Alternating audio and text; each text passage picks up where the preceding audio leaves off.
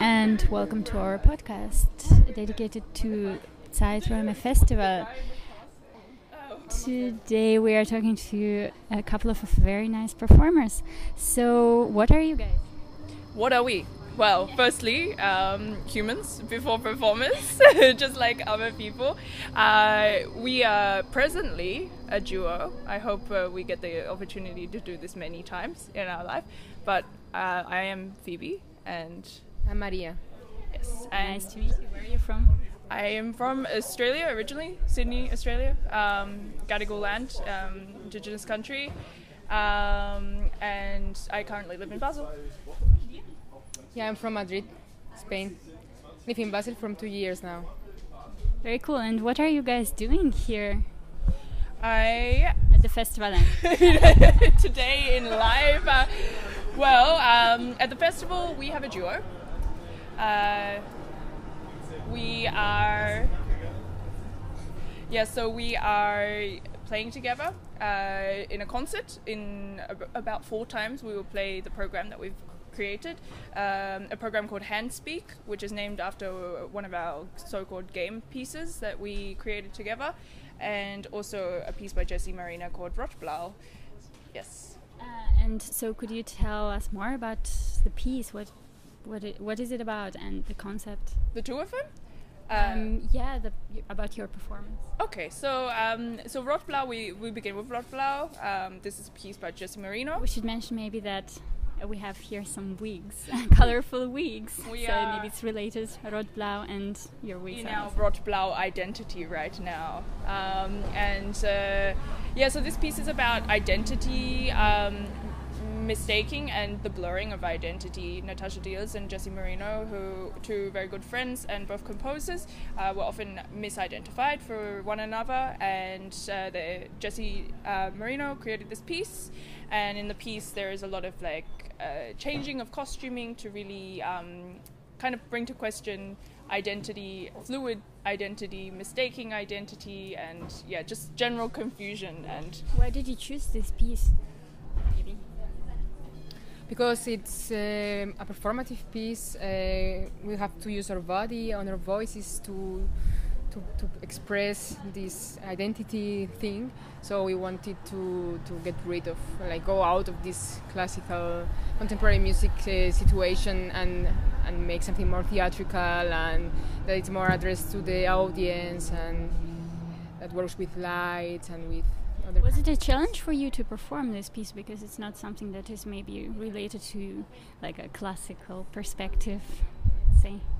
I think our interests lie outside of the classical perspective anyway, and I think that is what attracted us to seeking things. Uh, because I mean, I don't, I don't think Marie and I really think our instruments are uh, the instruments that we're trained on. You know, our instruments are our bodies, and we so happen to play the flute and violin and viola as well in Marie's case.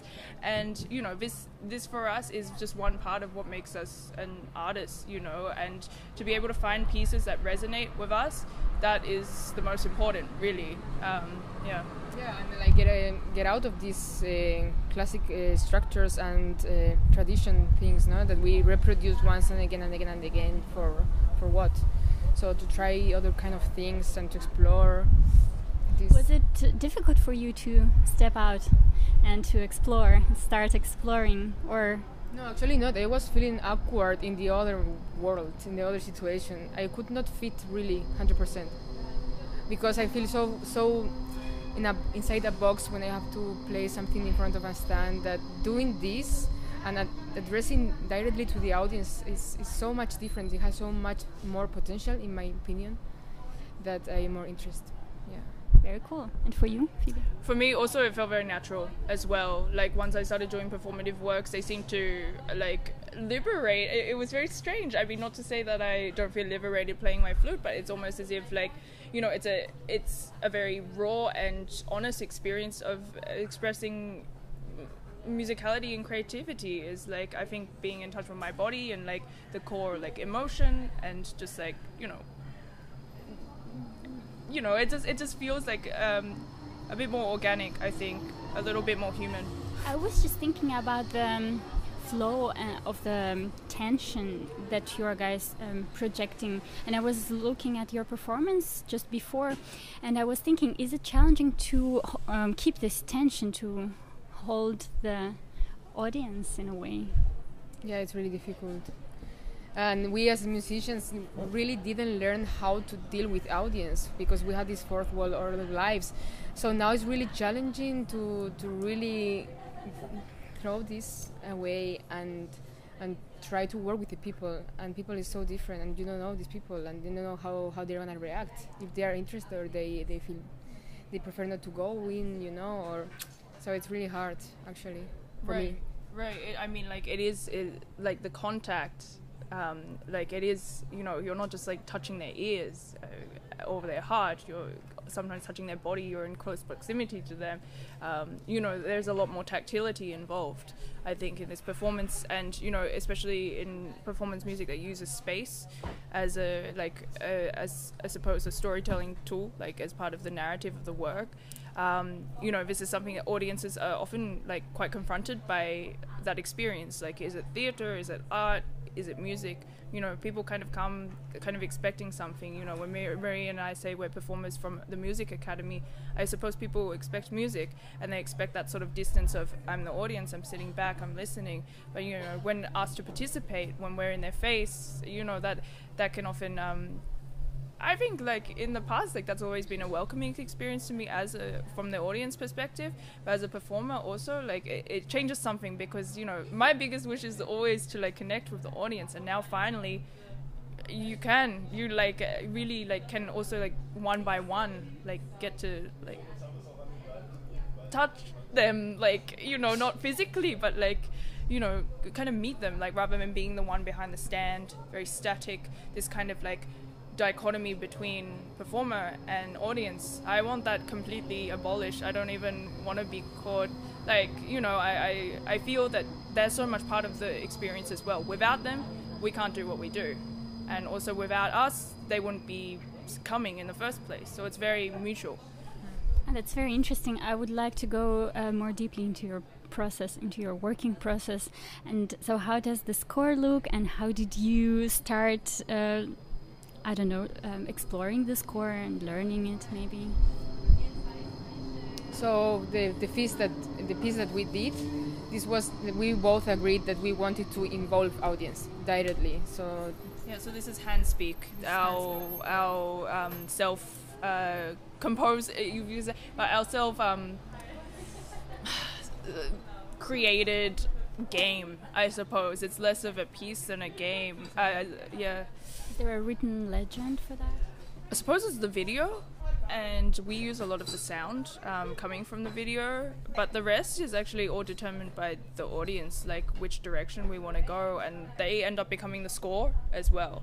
Yeah, like the kind of like you know these choose your own adventure books. Like as a kid, if I was like reading like anything, and you know it, it's like you choose one direction and suddenly your character is in another realm. This is the kind of thing like so depending on the audience's response, you will have a different direction to go to yes. take. Yes. That's very cool, very interesting. And um, once more about your process. When you are in the piece, when you are performing, how do you deal with those challenges to go on? Ooh, there's some wine for us. I'm, I'm really glad. So, um, how do you deal? Because, like, for the audience, maybe it is very challenging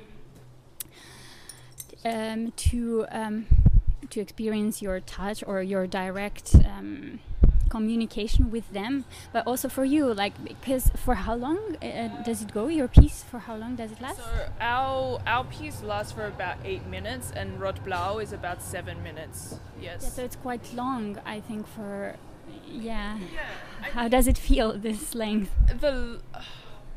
How does the length feel, Maria? It goes quickly for me. I didn't understand the question. Sorry. Uh, yeah. Well, how do you? Is it difficult for you to perform to survive through the piece? let's say.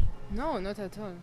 No, I mean with I think 20 minutes is the time that human normal beings Concentrate. concentrate, right? So we have less time than actually 20 Yeah, minutes. so uh, if we're asked just to concentrate for 15 minutes, it's it's I not think bad. we can deal with it. we yeah. can deal with it. And it's also really dynamic in a way, so you have to be really active and really awake. Yeah, we have to pay attention, especially in our piece. We have to really pay attention to how many lights are on, and you know, if it's if it's one decision over another. Of course, the whole room isn't going to unanimously vote on one thing. There will be some lights off or some lights on or something like this. So in the end, we have to choose what the majority says as per democratic, uh, you know, um, uh, systems.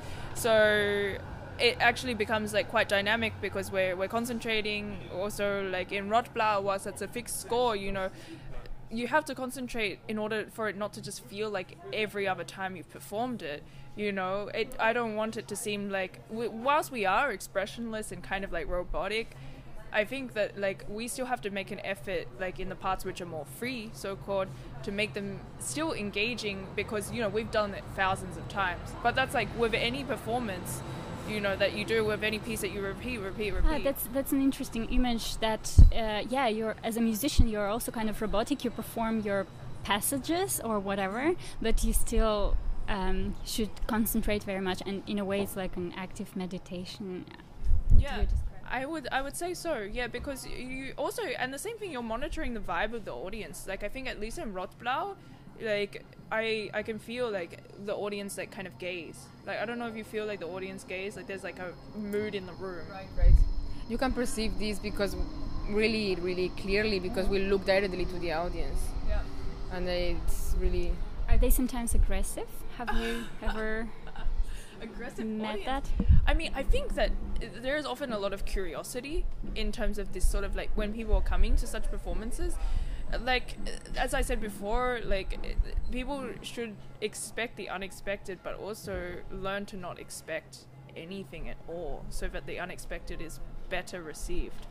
Um, and uh, yeah, I think that is when you can completely liberate yourself of whatever, you know, like if you feel that you're gonna like be immersed in beautiful music or that you're gonna have a really like compelling like hard think in this performance just like it's most surprising to like see like reactions and like things like maybe after when people are like oh what is happening like uh, doing a thinking face or a confused face or laughing is one of the best things i love in a performance when people think something is like quite funny that they just laugh out loud in a performance because silent audience is no fun i like it when they laugh or like gas or make sounds like you know like we would do in a movie probably you know, when something's shocking, but it's almost like a taboo to make sound when you're an audience. But why the hell not? You know? We should also expect the unexpected of our audience. right?